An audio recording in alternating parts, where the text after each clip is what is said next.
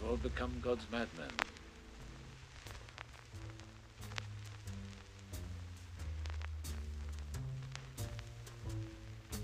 Hi, I'm John Pruitt. I'm one of the co hosts of God's Madmen.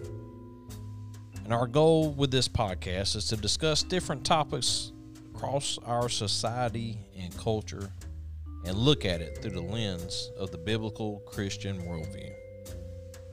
From that viewpoint, the world and culture may call us crazy, religious zealots, and many unsavory words. But we like to call ourselves God's madmen. So join us as we discuss the hot topics of today. We'll see you then.